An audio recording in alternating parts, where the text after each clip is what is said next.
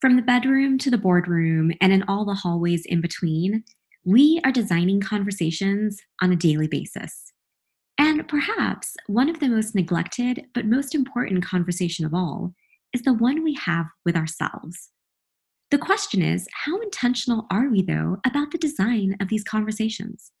When I came across today's guest, Daniel Stillman, it occurred to me that despite not only having but leading conversations day in and day out, no one had ever really taught me the art of how to design one, and nor had I really even sought out how to design one myself. Unlike most other areas where technology has eliminated previous methods or made them significantly less desirable, communication is an area where the number of choices keeps increasing. Today, not only do we have the challenge of knowing when what type of communication is appropriate, but also how best to facilitate a conversation through that medium or platform can be equally as daunting. When should I write an email? What's the difference between a LinkedIn post, a Twitter post, or an Instagram post? When should I use an emoji? When and where are things appropriate? Should I make a phone call? Should I meet with someone face to face? How can I better engage with people across all the different platforms where I want to reach my audience? I mean, the list of how and where to ignite a conversation is endless. And so I'm so excited to introduce you to today's guest, who's here to share his method to the madness. While the number of choices and how best to utilize them can seem daunting, the opportunity it presents for anyone to have a voice and share their ideas is incredible. Leadership today, as I'm sure you heard, is not just about having a title or a role. What you really need today is the ability to ignite conversations around your ideas and your interests to achieve the outcomes you desire. It's my pleasure to introduce you today to Daniel Stillman. Daniel designs conversations for a living and insists that you do too. As an independent design facilitator, he works with clients and organizations of all shapes and sizes, from Google to Visa and many more, to name a few. He helps them frame and sustain productive and collaborative conversations, deepen their facilitation skills, and coach them through the innovation process. His first book, The Paper Airplane Experiment and the 30 Second Elephant, is about origami and teams. And yes, it's as strange as it sounds. Daniel also hosts The Conversation Factory, a podcast where he interviews leaders, changemakers, and innovators on how they design the conversations in their work and lives. He's here today to share how we can better design conversations and also give us a preview inside his new book, Good Talk How to Design Conversations That Matter, releasing exactly one month from today on April 2nd. If you haven't had a chance already, I'd love if you could take a moment to rate and review the show.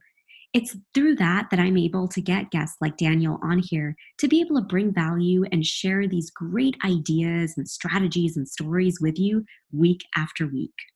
Thanks everyone for all your support and join me now for my conversation with Daniel Stillman. How do you navigate change? It's a question we think about often, and one that today's world expects us to be comfortable with. The challenge, however, is where do you begin? And how do you develop the mindset and skill set to be successful? Welcome, everyone, to the Sprint to Success with Design Thinking podcast. I'm your host, Saba Kidwai. Join me each week as I share the stories and strategies from the world's leading researchers and practitioners about why they believe the answer lies in practicing design thinking.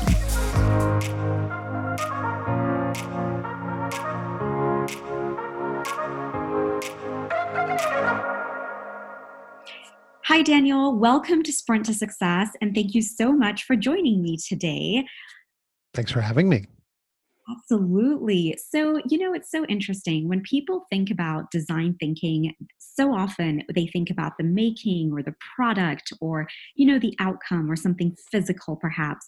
But one of the things that I would really love to kind of just start off with is having you introduce yourself and really just kind of sharing your experience and vision and really just your definition of what design means to you. Yeah, well, so let's let's start there design is one of these sort of hilariously provocative words. I was talking to a friend of mine who's working on a book, and he was told to not use the word design in the title because it would exclude some people.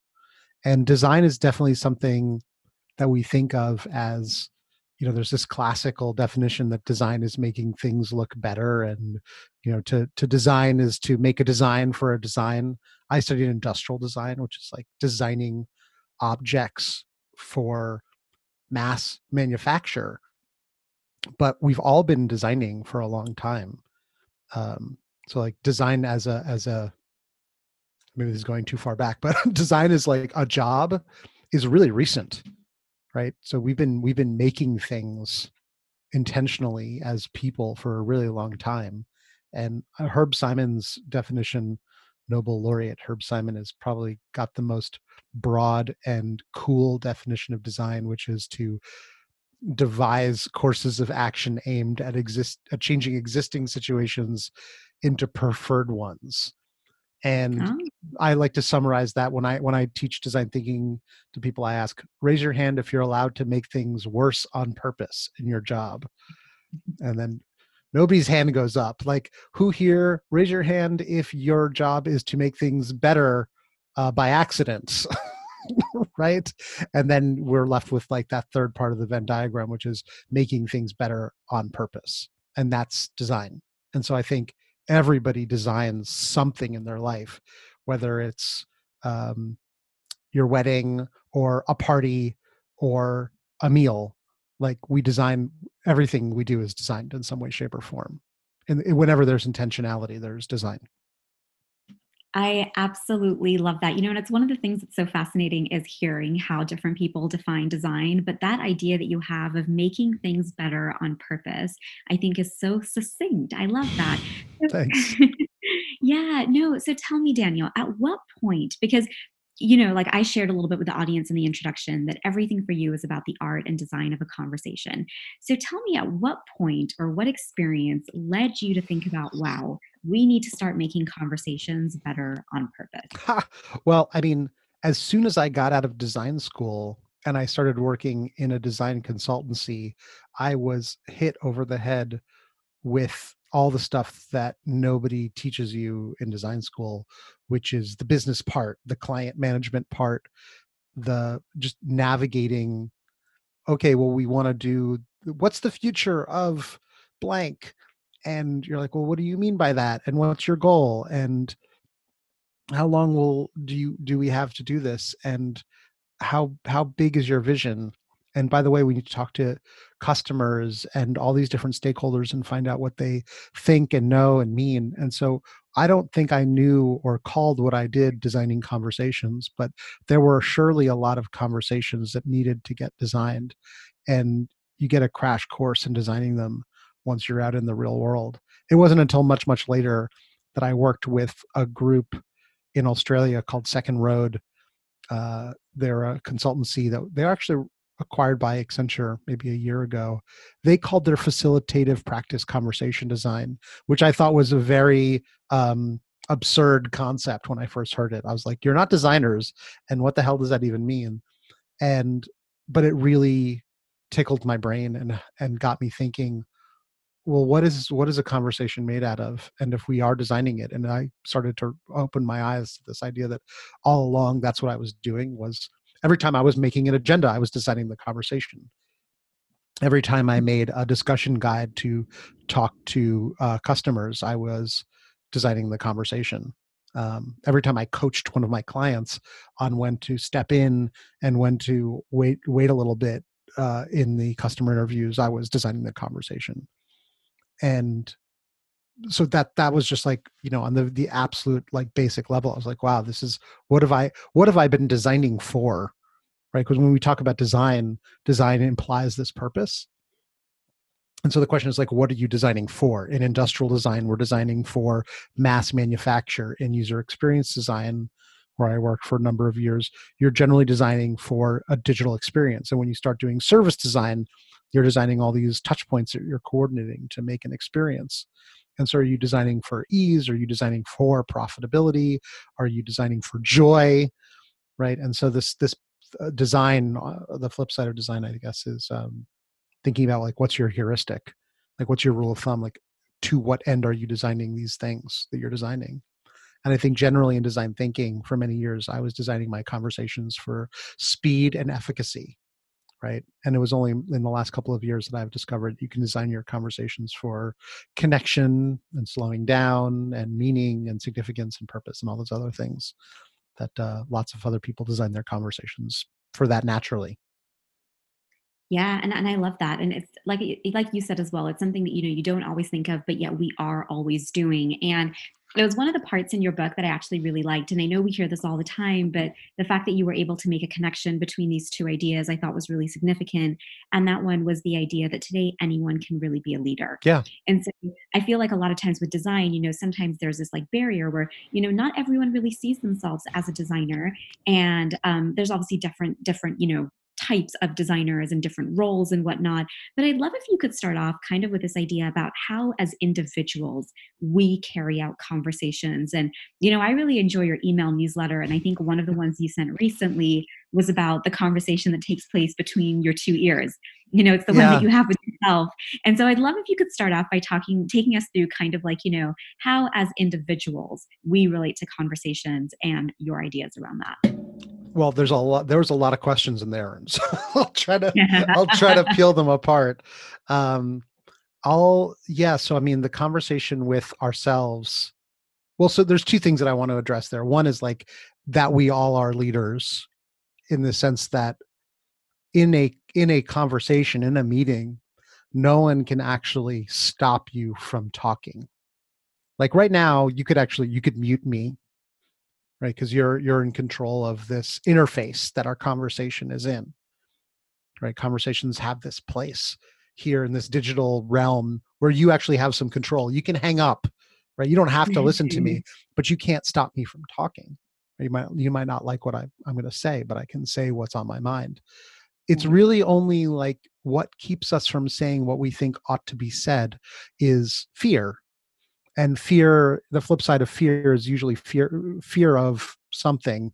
A person has power over us. You know like in our personal relationships we're afraid to say something to our significant other because they might not love us anymore. They'll leave. We're afraid to say something to our boss because maybe they'll fire us. We're afraid to say mm. something in a group of people because you know we won't be un- we won't be understood and we'll feel ostracized. And so we have the physical power of speech but there's these other things that are keeping us from speaking. Um it's funny there's like as soon as you uh, and this is a total tangent and i apologize but one of my favorite movies is this movie called tampopo. It's this japanese classic uh, about a, a, a, woman who wants to become the best ramen chef she can and, and it's a very weird weird movie. I saw it way way too young um, and if you mm-hmm. watch it you'll understand why. Uh, but there are there's a scene where there's a group of people ordering uh, a meal. It's, in it's a it's in Japan. There's this group of men, and and there there's clearly like some older executive types, and then there's this like young guy with like his hair's a mess, and he's like carrying everybody's binders, and they sit down to this meal, and the waiter goes and asks somebody what they'd like to eat super fancy French restaurant. They're in a private room. And the first guy's like, oh, you know, I, I, don't know. Give me a second. And like a third guy's like, oh, I don't know. Give me a second. And then the third guy's like, um, okay, well, I'll just have like, I'll have the salad and the soup. He orders something pretty simple and he orders like a Heineken, like not what you would order at like the super fancy French restaurant. And as soon as he places that order, the next guy sort of like hems and haws, but he winds up ordering the same thing. And then like everybody just does the same thing after that like all everybody until you get to this young guy. And the young guy goes to the waiter and he goes you're you're um i see you have quenelles uh made in this particular style. Did your chef study at such and such place? And the waiter's like you're very well informed sir. Um, yes, he did do this, and and and so the guy starts to order this ridiculous meal just perfectly from the menu, and the waiter's super impressed. Meanwhile, his boss is kicking him in the shins nonstop because he's speaking out of turn. He's um, not going along with what everyone else has done. And he literally ignores his boss kicking him in the shins. Because he's like, I'm here in this amazing French restaurant. I've got this amazing chef in the back. I've got this maitre d here who knows what he's talking about. And I'm just going to order the perfect meal from the wine to the dessert to the cheese course. And the waiter's like, Very good, sir. Excellent order. And everybody in the room is like so ashamed that they just ordered this totally average meal and didn't ask any questions of the waiter and just totally missed their opportunity and i love that moment because i think life is definitely like that. This this kid was being kicked in the shins by his boss. And his his choice was um shut up or not. And he was like i'm just going to order the best meal i can. And so I, I feel like every day we are we are faced with these options. And it is not easy because who knows if he got fired after that scene because they they do a they do a cut and we never actually find out what happens to him and and this is this is what's up. So what was the conversation he was having with himself? Right? Right. what was he was he uh, obviously he noticed he was being kicked in the shins right? And maybe he was um worried and maybe he was brave and maybe he was um, stupid. I don't know. And so but i feel like we have these choices that are available to us. And one of the things that i think that's important in the book is that some people don't see certain choices so there's two levels of the conversation we have with ourselves there's like who's in the conversation like the voice that says oh i have to be perfect in order to start not hypothetical at all. We all have that. It's like, oh, I have to be perfect in order to start, and I have to be perfect in order for it to matter. And uh, the just do it voice. But there isn't like a, a third or fourth voice sometimes. We have just this limited set of, com- of voices that we have a dialogue with, usually over and over and over again. And that's what therapy is for. Uh, and that's why people go to retreats and why people take you know drugs to try and kickstart their brains into like having a new set of voices in the in the in the room uh, one of the things that i've learned in my own therapy is uh, there's there's inner voice work and there's inner family system work where you try to actually have a conversation with those voices instead of just being like oh god you're right. There is no point for me to do this. Right? Because i've got that voice in my head that says like oh dude nobody cares. Like there's just no point. Uh, and then i go oh you're totally right voice that is telling me that nobody cares. The the and then and instead of saying well why do you think that nobody cares and what's the evidence what's your evidence treating it like we would treat a negotiation with a tough negotiator Right. Right. And So, so yeah, sorry, please. I'll, I'll oh no, break break in. Stop me for God's sakes, because I could just no, no. I just think that that's such a powerful idea, and I think it's something that you know even the best of best of us struggle with. So I think even the people who are out there doing all of these things struggle with it. So like I can't even imagine what it's like for people that you know don't even know how to sort of take that step, but have an idea and want to do something and want to be able to overcome that fear. Um, I don't know if this is a good place to talk about the conversation OS, but we can wait as well if you think that's better. But what strategies would you share for somebody you're stuck in that place, you know, and you have that voice and you either want to become more self aware or you want to be able to shift the dialogue that you're having? yeah. What are some strategies that you might suggest? Well, yeah. So this is this is and and and thank you for bringing it up because like I was super nervous about making the conversation OS Canvas because it's it's not you know the term MECE, mutually exclusive and collectively exhaustive. It's a great acronym. Uh, Yeah, and the idea that you know in order to have a true data set or a true set of vectors to like solve the challenge we have to have this totally perfect data set but as i was you know the last couple of years while i've been thinking these thoughts and uh, doing the research and, and hosting my own podcast i've been trying to like find ways to bring in this conversation design perspective into my facilitation work and one day in a workshop i just i tried to i write up the smallest set of things that i thought mattered. And so I, I would just ask you like when you're designing a conversation what do you think you actually are designing? What are what are what are designable elements? What are addressable elements in a conversation? Like let's just talk about it like what do you think I what do you think is addressable Yeah, I think for me, one of the things that I try to look for when designing conversations is um, emotions. yes How how do you feel about something? Because so much i think oftentimes especially i think today what many people are tasked with is designing for change Mm. designing for things that many of us are uncomfortable with and so i think you know of the people who are you know either experimental or okay with trying something new you know oftentimes you know kind of like me get placed in these situations where you're doing something because it's either a passion or you just enjoy it but you haven't really thought so much about the intentionality of Mm. design Yeah, like I said, so. that's why yeah, I mean, that's why, you know, your work really struck me. So for me, one of the things I look for is how do I help people bring emotions to the Yeah. forefront about what they're thinking and feeling so we can address those through a conversation. Yeah. So like there's actually we've talked about emotions and intentions and people, right? Those are at least three things that are addressable in in conversations for sure. Conversations have a time and a place. You know, when we design an agenda, we're designing like how much time are we going to give to each thing?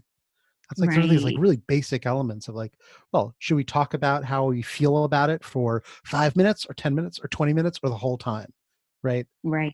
One of the reasons why Or oh sorry, go ahead. one no, I was just gonna say another one I really struggle with is how often, I mean, even if I'm thinking about my classes, the time for reflection, the time for talking, the time for sharing, the time for actually having that dialogue and processing is the one I feel like that gets cut the most. Yeah. Yeah, totally. You're not wrong.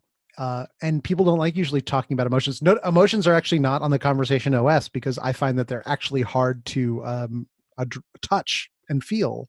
Uh, I I would place them inside of this broader idea of what's the invitation to the conversation because we've all been in conversations where people are like, "I'm angry at you," right? Yeah, yeah, you know, it's like, "I'm unhappy with your performance so far." Uh, uh, employee, boyfriend, uh, or you know, family member.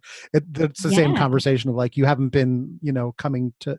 That's not actually a great way to start a conversation. Um, But it so often is though, isn't it? yeah, Especially if you think about personal lives or even really in the workplace. Sometimes it's like so much bent up yeah, frustration um, that then, you know, explodes and, you right. know, But is that? But right, and and when will that ever get us what we want and need? Right. So that's where I say like, what's a safe invitation into the topic?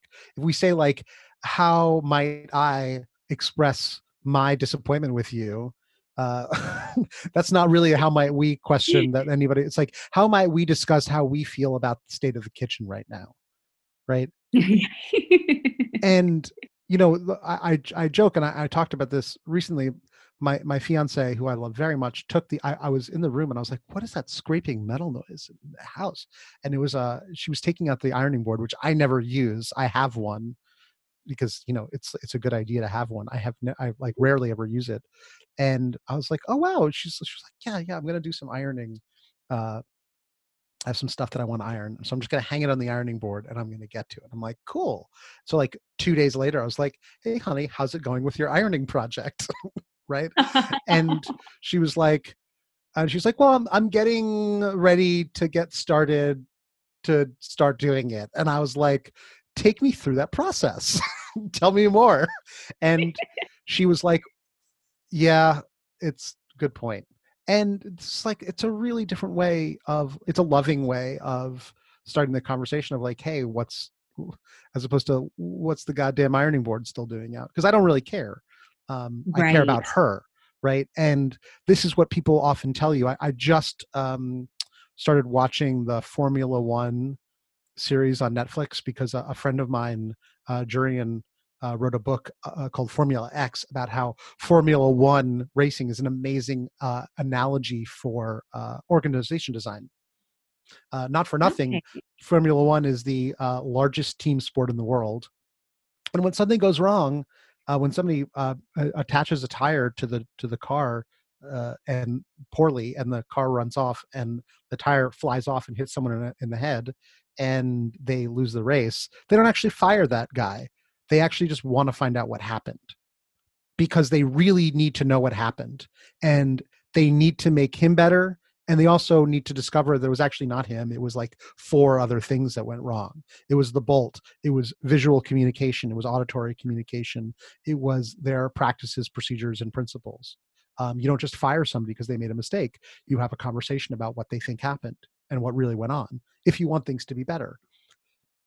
So Right, that's this this question of like what are we designing conversations with and for right like i always say eh, the elements in in in the conversation os like the interface for the conversation there's a reason why we go up to the wall to do a retrospective and say here's everything that happened here's all of the people who were involved right and here's all of the points where it failed so that we can have a spatio temporal uh, understanding of what happened instead of just a verbal one. Conversations that are just verbal get really hot sometimes, really fast, Right. right? Right. And so that's one of the reasons why I like to design conversations to be visual because it slows them down, right? The, the cadence of a conversation, the speed of a conversation is really hard to control if you um, don't know how to manage yourself, right? so tell us a little bit about that. Like, how do you then make conversations visual? yeah i mean there's we we joke that sticky notes are like you know what people think design thinking is all about Right. sticky notes are uh, this like unique size that when you use a thick pen you can kind of fit like uh, one idea on it and they're restickable which means we can move stuff around and i interviewed a, a lovely woman on my podcast recently esther derby and she was the one who really uh, hit me to this idea. I'd never realized how poorly we are designed for uh, temporal awareness. Human beings are really small creatures right? We we we when we're trying to look at systemic problems we just really look at the tip of the iceberg of like what happened but we don't look at what's underneath that moment that happened and that's why doing something like something like a, a fishbone diagram or a problem tree analysis all of these visual tools that we have available to us shift a conversation so that it is slowed down so that we're all talking and seeing the same thing right? And we don't get too hot too fast. And there's a story in in my book that i i pawned from amanda palmer. I don't know if you're familiar with her work she she's she gave a very well uh watched ted talk on um i think it's called the art of asking. Um she used to she's she used to work as a um somebody who just like got in one of those weird costumes and just like a human statue who would just like stand there still and just like put out a hand and ask people to you know take a take a paper rose and give her some money. And she talked about how she decided to have a meal with her husband neil gaiman who's like super cool and she decided one day to be like hey let's have a silent dinner but pass notes. Right? Like let's doodle our conversation and so they got a pen and paper from the uh the waiter and they had this written conversation and it's you know it's, it's like these famous epistolatory romances right? That you expressing yourself in words is very very different than expressing yourself in speech. We can choose our words right. and when we have a verbal conversation and somebody says to you like what went wrong? or you know in an interview when people say like name some of your failings and you're like oh unless you're totally prepared for that question you you you balk for a moment. And you might get a little hot under the collar as you start to think about your failures and you think to yourself how do i write a failure? How do i tell them a failure that is uh, honest enough but doesn't make me look that bad? Right? How do i dial that in but if you give me five minutes to write down five things on uh, on a piece of paper i might give you three or four and that's why sticky notes are helpful because we ask people to express their thoughts in a container and it's a safe container in the same way that a meeting can be a safe container. We say like here's what's going to happen. Everyone's going to write down three things that we think happened during this last uh, iteration this last sprint. What worked what didn't work right? It's it's pretty it's it's crazy to me sometimes how utterly basic it is to do something like a retrospective but it is hard to make people feel like um, what they're saying that it's safe to say what they want to say and it's also hard to make it feel for people like what they say will matter if you've taught them that nothing will be done with what they say. And so conversations don't just happen in one moment. Conversations spread out. I think they ripple in space and time because in that one moment when you say to somebody like how are you feeling and they're like you don't really want to know you don't really care um, right. how do you convince And I- somebody that you do Yeah, no, and and I think what I there's like two things that really stand out to me from what you said. And the first one is just like the idea of like the power of pause. You know i think when you that's one of the things i found really helpful about sticky notes and having people share ideas in that way is they have a moment to pause and to reflect and to place an idea and process and allow others around them the time and space to do that as well and the second thing that I really like from what you said is the power of like an ongoing conversation. So by putting the idea or the thought up there, present sort of for everyone to see, we can ponder, we can return, we can revisit the idea, mix and match the idea. Yeah. And so yeah, you're right. Something so simple yet so powerful, which as it is, it usually goes. Yeah. So Well, so I'm so wait, so going back to like your earlier question, which we didn't actually address, which is like, what are some tick tips and tricks for making these conversations Right. go better?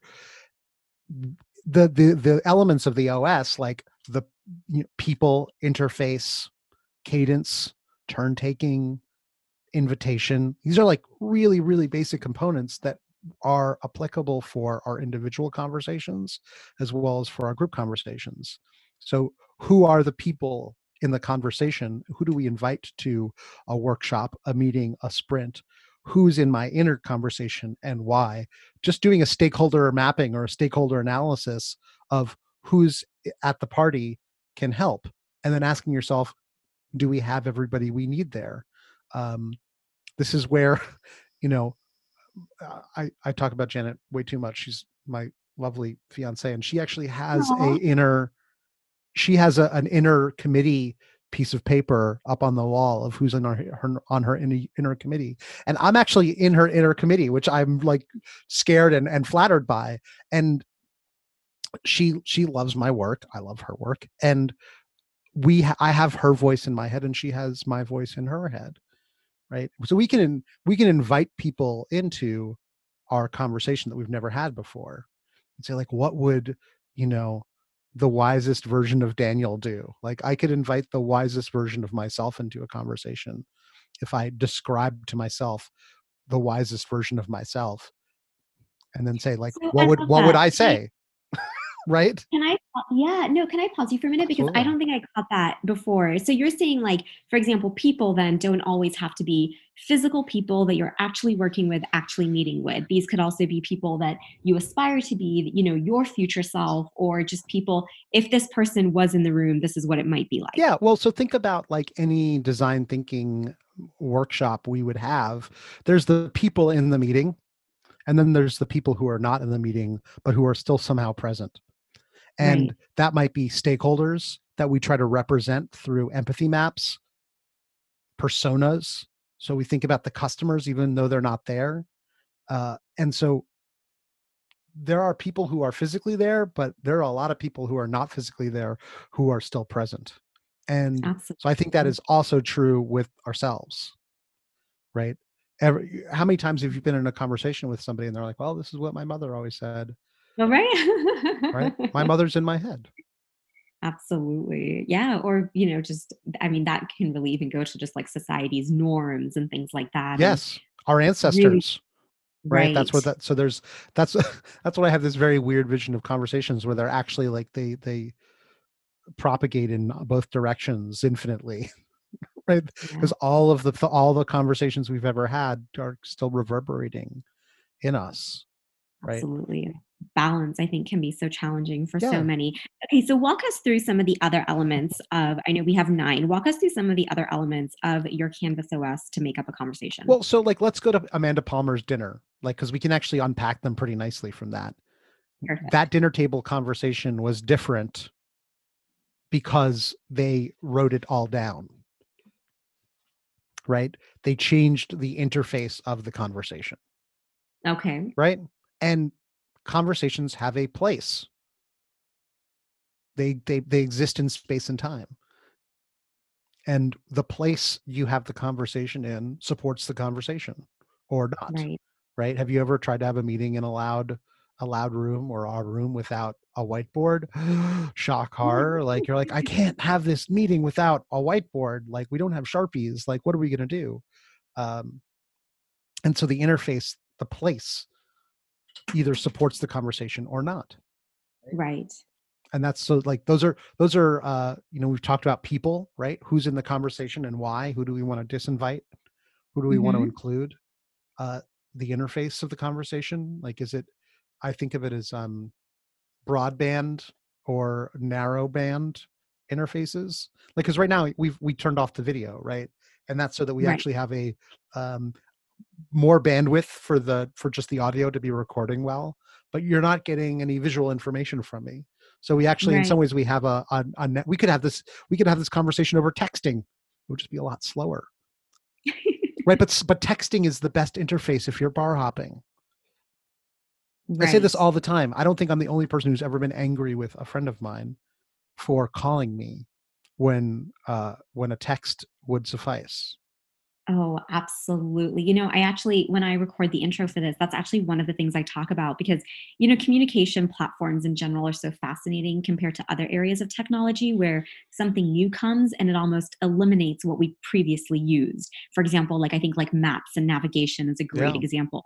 Whereas communication, we still mail letters and cards. We still pick up the phone. We still talk face to face, but there's all these other layers of social media and texting and FaceTime and Zoom calls and all of this that have been brought into the mix that that how do you strike that balance Yeah. and really know when and where is best to kind of even within a text or even within an email the construction of that alone can be Yes. so daunting for so many yes. that you know that's again why i just find this conversation so fascinating because it's not like as if like a new technology has come great that's the only one we're going to focus on now and all the Mhm. others have become obsolete this is one that is becoming more and more and more complex by the you know by the day almost Yeah, very much so. Very much so.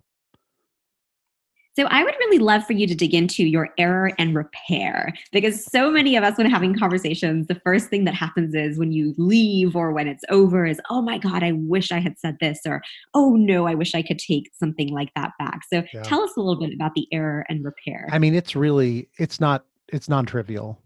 Um in a workshop setting, it's it's pretty easy to be able to say to people, "Hey, what kind of behavior uh, do we want to support, and what kind of behavior do we not want to support, and what will we do if we don't get that type of behavior?"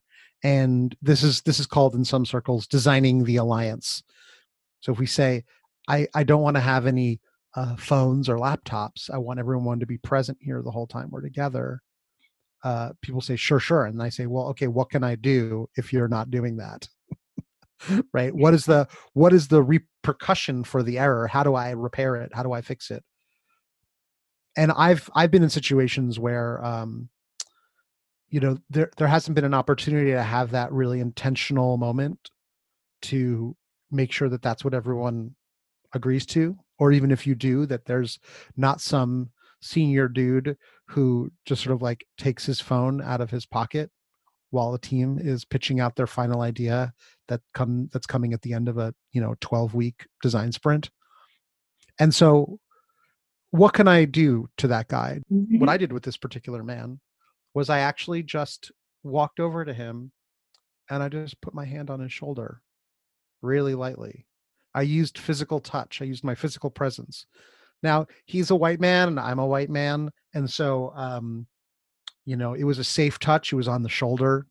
Um i don't know if i would have done the same thing um with a lady perhaps because that could be read as intimidation but with him it seemed like the right thing to do with the guy who was uh, asserting his power and his importance by not needing to be fully present that the lightest touch was uh, bringing him into the present room and actually reminding him that this was important as well.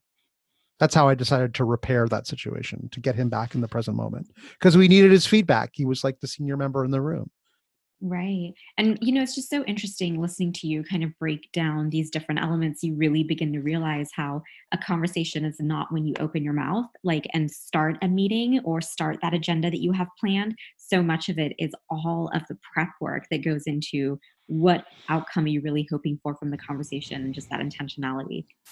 Yeah, but even if you make the perfect prep, you can't guarantee that someone will uh not slip out their phone Right. because we're addi- we're addicted we're addicted to them and so like there are ways to and, and in the book and you can google this like the um the greater good project I, I can i'll find the link for you or, or it's in the book we can dig it up like there's actual science that around how to say you're sorry.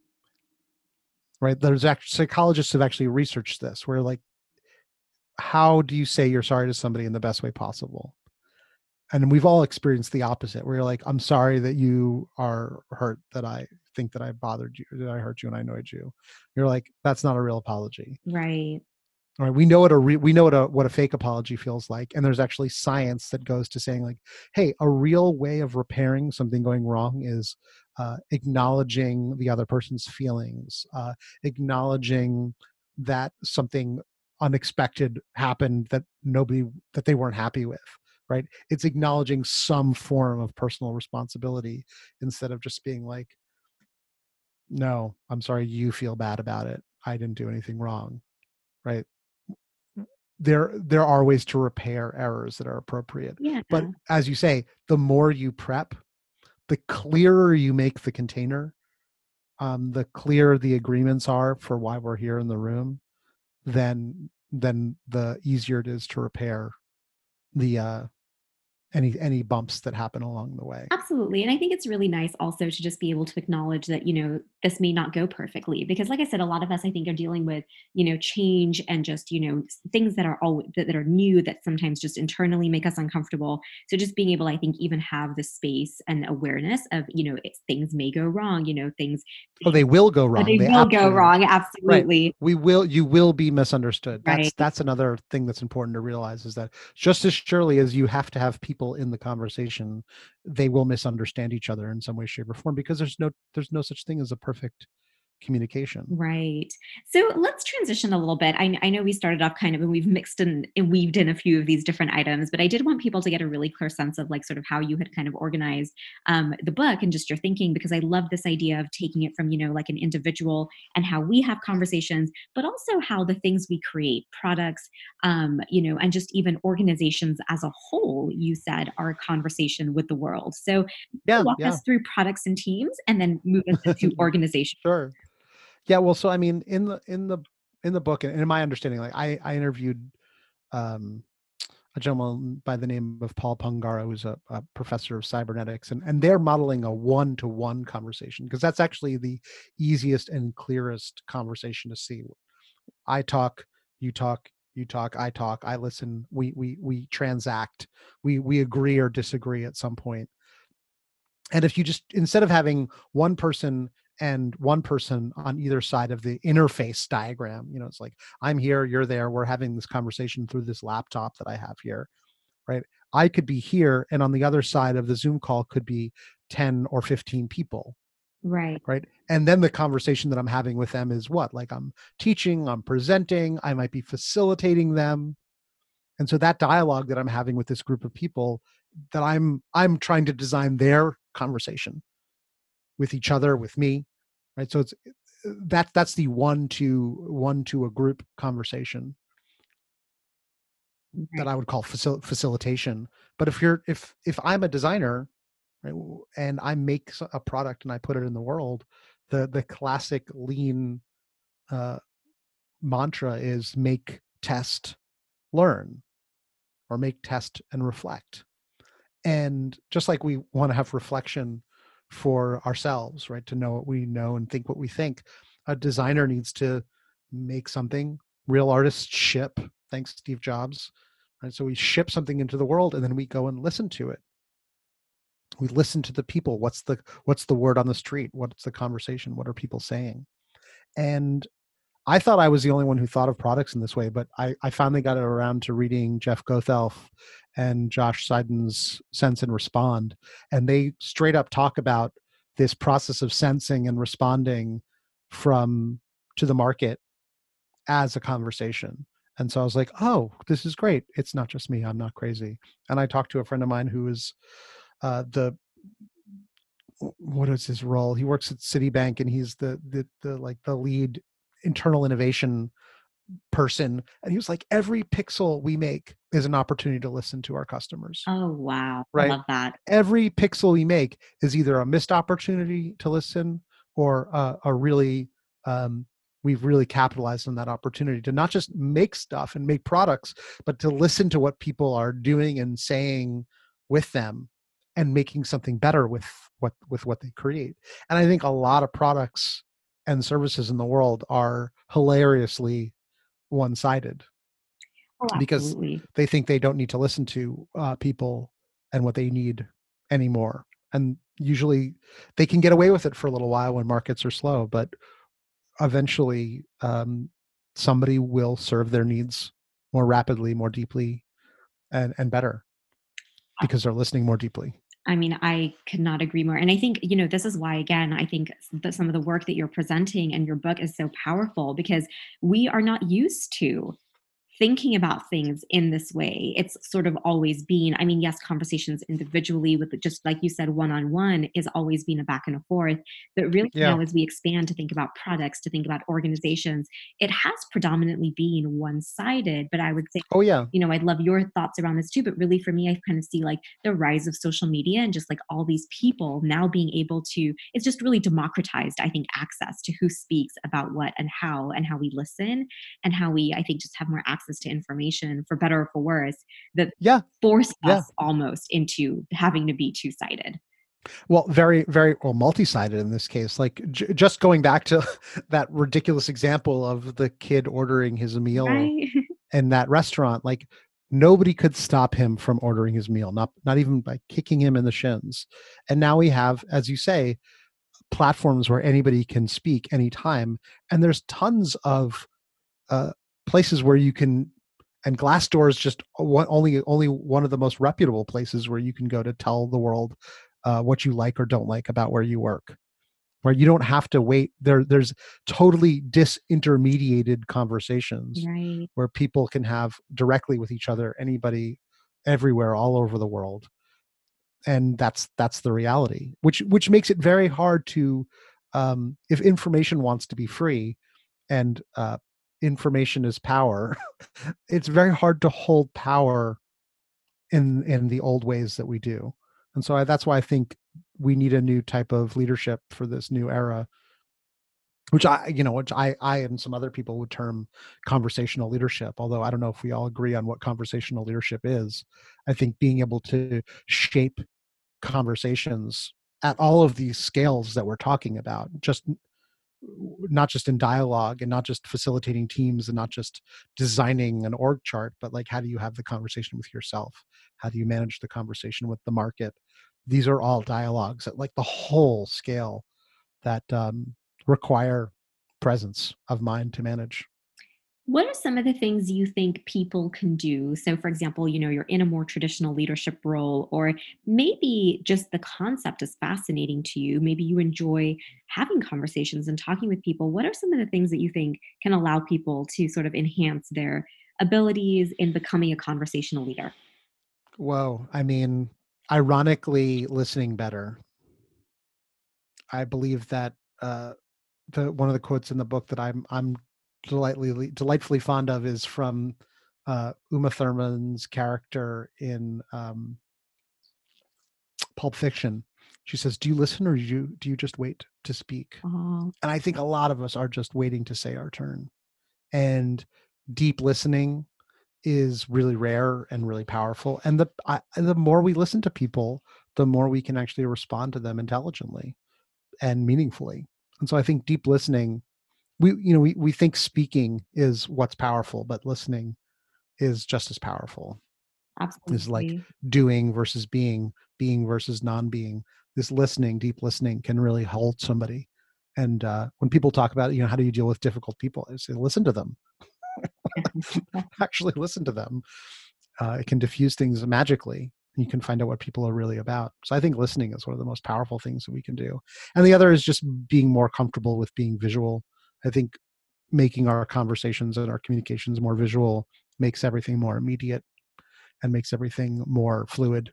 This this this joke of are we on the same page is very much easier to answer if we're literally on the same page. Yeah, and it was funny as you were describing that first part of it about um, I, I immediately thought back to our conversation just a little while ago about you know making conversations visual, giving people that time and space, and you know placing the ideas in a visual way um, that really I think allows for that. And it's also one of the things that I think is again democratizes you know who gets a voice at the table and who can really kind of step into these different roles is based upon your ability to listen.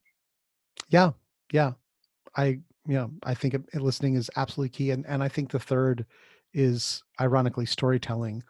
Perhaps we didn't really talk too much about the narrative structure behind a conversation, but I, I'm deeply passionate about uh, conversations. Basically, are stories that we're telling together when we leave a conversation we tell a story about what happened and we don't we don't give the blow by blow we we're we're left with oh this is what it was about and being able to hold the thread of the conversation together in a way that is coherent and that people leave with a message that you prefer that's a really powerful skill. That's that's the power of storytelling absolutely and you know speaking of storytelling you know i kind of i'm always um i'm always intrigued by you know that simon sinek people don't buy what you do they buy why you do it but i was yes. thinking the other day about how like you know th- he kind of he said that over a decade ago before most of these social platforms really existed and again i mm. think another reason why like i'm a really big believer in really getting people to understand that just because somebody else is having a conversation around a topic you have a t- space you have the space and power to do so as well and it doesn't take away from anything anybody else is doing nor will it take away from anything you plan on doing because i mm. think you know kind of with those social platforms one extended step is you need more and more people to advocate for what your why is so tell me a little bit about organizations as conversations because that simon sinek quote is one i think that really resonates with so many people yeah, I mean, I'm not an org design expert by any means, um, but I do see the converse the the the organizations that I work with as a you might, you might describe them as like a, a river of conversations. If you've ever looked at a map of a river delta with all these little uh, rivulets sort of moving around and recombining, we need to know where the conversation's going right? The conversation should be going somewhere. Right. It isn't just flowing around aimlessly. And there are certain flows in an organization that are easy and there some are hard. It's really hard to swim upstream to go against whatever that that flow is. I think that's one of the challenges that I see in organizations is that there's literally some people you're not supposed to talk to. And when you're when you're not allowed to talk to your customers or when you're not allowed to um, use certain words or when the vocabulary inside of the company is just complete and utter garbage. Uh, I, I, I posted an article that somebody else wrote about this on vulture recently where we literally get together in meetings and a, a company has a culture where you're like let's put a pin in that or let's double click and let's circle back around and you know let's you know uh, none of these words mean anything when I'm a consultant and I go into an organization, they are um, they have this whole internal vocabulary that they think makes it easier for them to communicate, but actually hides so much meaning. I think learning how to speak in plain language would be such a, a boon for most of these organizations to just literally say what they mean right not to say like i don't have bandwidth for that say like i i don't have time for your request because i'm at 100% right now Right. And and to be able to have that conversation, which is not easy to have, to say, what would you like me to deprioritize in order to prioritize what you're asking me to to look at? Right. So that that's a very different conversation than the ones that that organizations normally have. Absolutely. Would you would you would you say that it starts with the individuals that it's more of a bottom up approach versus a top down or can it go either way? Yeah, I don't know. I'm a I'm a middle out fan from from the early days of I don't know if you've ever watched it's a terribly crude dro- joke from um, Silicon Valley the, from the first no, season. So I, apologize for making it. So many people have told me about that and I just has just not been able to get to it. You can Google it. We won't get into it. I I think it's wrong like the whole point one of the one of the suppositions of of um holacracy for example is that whoever is nearest to the customer knows the most about the problem and that those people who are close to the problem should be given freedom to uh, act as they to act quickly to uh, address whatever challenges that they're seeing do you but then of course more of a norm uh, I think that's becoming more part of the rhetoric. I don't think that's nef- I don't think that's normal at all. Yeah. I think that's actually really hard to do Right. because there's very uh, there's there's not a lot of trust in a lot of instances where you're like, well, how much how much money are we going to ena- enable our uh, frontline employees to give back to the customer in order to placate them, right? How many discount codes are they like? How much are they allowed to just wave away and fix? And and that's that's giving them a lot of power versus making them like go up the chain and say we'd like to do this like is it okay for me to give them a 50% discount? because we really screwed this up for them. And by that point they've posted it all over social media. Yeah. so it's it's it's by no means trivial and it's not easy at all. Right. i think i think um power uh, you know is still seen as coming from the top down. We still believe that organizations are managed from the top down because they are. Um be, because organizations are organisms and they they try to keep themselves together and coherent and that that means that you know we want the brain the quote unquote brain of the organization to be in charge not the fingers and the toes Yeah, absolutely. So, Daniel, to wrap this up, because I've taken so much of your time already, um, tell me, like, you know, two things that you hope people take away from your book. oh man well i hope that people actually think about the their own ability to shape their conversations for the better right? Like that they, that they can take responsibility for shaping them in such as a way that they believe they should go. The, the last page of the book is that like the world needs your conversational leadership. It doesn't know it but it does. Right. right? And so what i would like everyone to believe is i can create a more ideal world through intentionality which is an incredibly naive thing to think but i think it anyway. The other thing is that i hope that people start drawing their conversations as a way of mapping out what they intend and what they uh, hope will happen with another person. And that's a great way to invite other people into the conversation you want them to have.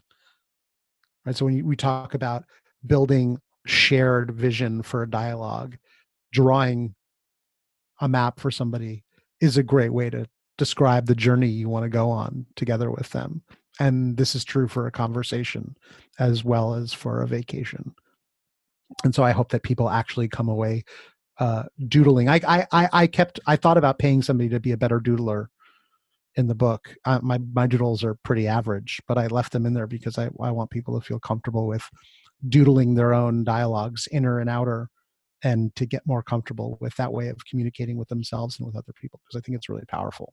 So those are the two takeaways. Like you can do it and start drawing. That is so beautiful. And I love that because I think you dived so deep into how you can actually bring those to fruition and how you can practice those strategies better throughout the conversation that we had today. So it was a, actually a really beautiful way, I think, to kind of wrap that up. Daniel, if people want to learn more from you, connect with you, chat with you, where can they find you? Or where do you prefer to have people meet you? well, if you want to find me on the internet, that's, one That's place exactly what I mean. Where can we? you can hunt me down on the internet. Um, you can find me at the conversationfactory.com, which is where my podcast and the book all live. Um, and if you want to find me in real life, I'm I'm in New York City and I'm off, often at the Norwood Club. You can always stop by and knock on the door, try to have coffee with me. Daniel, thank you so much for your time today. I'm so excited for people to be able to read your book, learn more about your work, and wish you all the best. It's your turn to join the conversation by sharing what you enjoyed or what questions you still have. In a world where time and attention are so valuable, thank you for choosing to listen and for being a part of our Sprint to Success with Design Thinking community.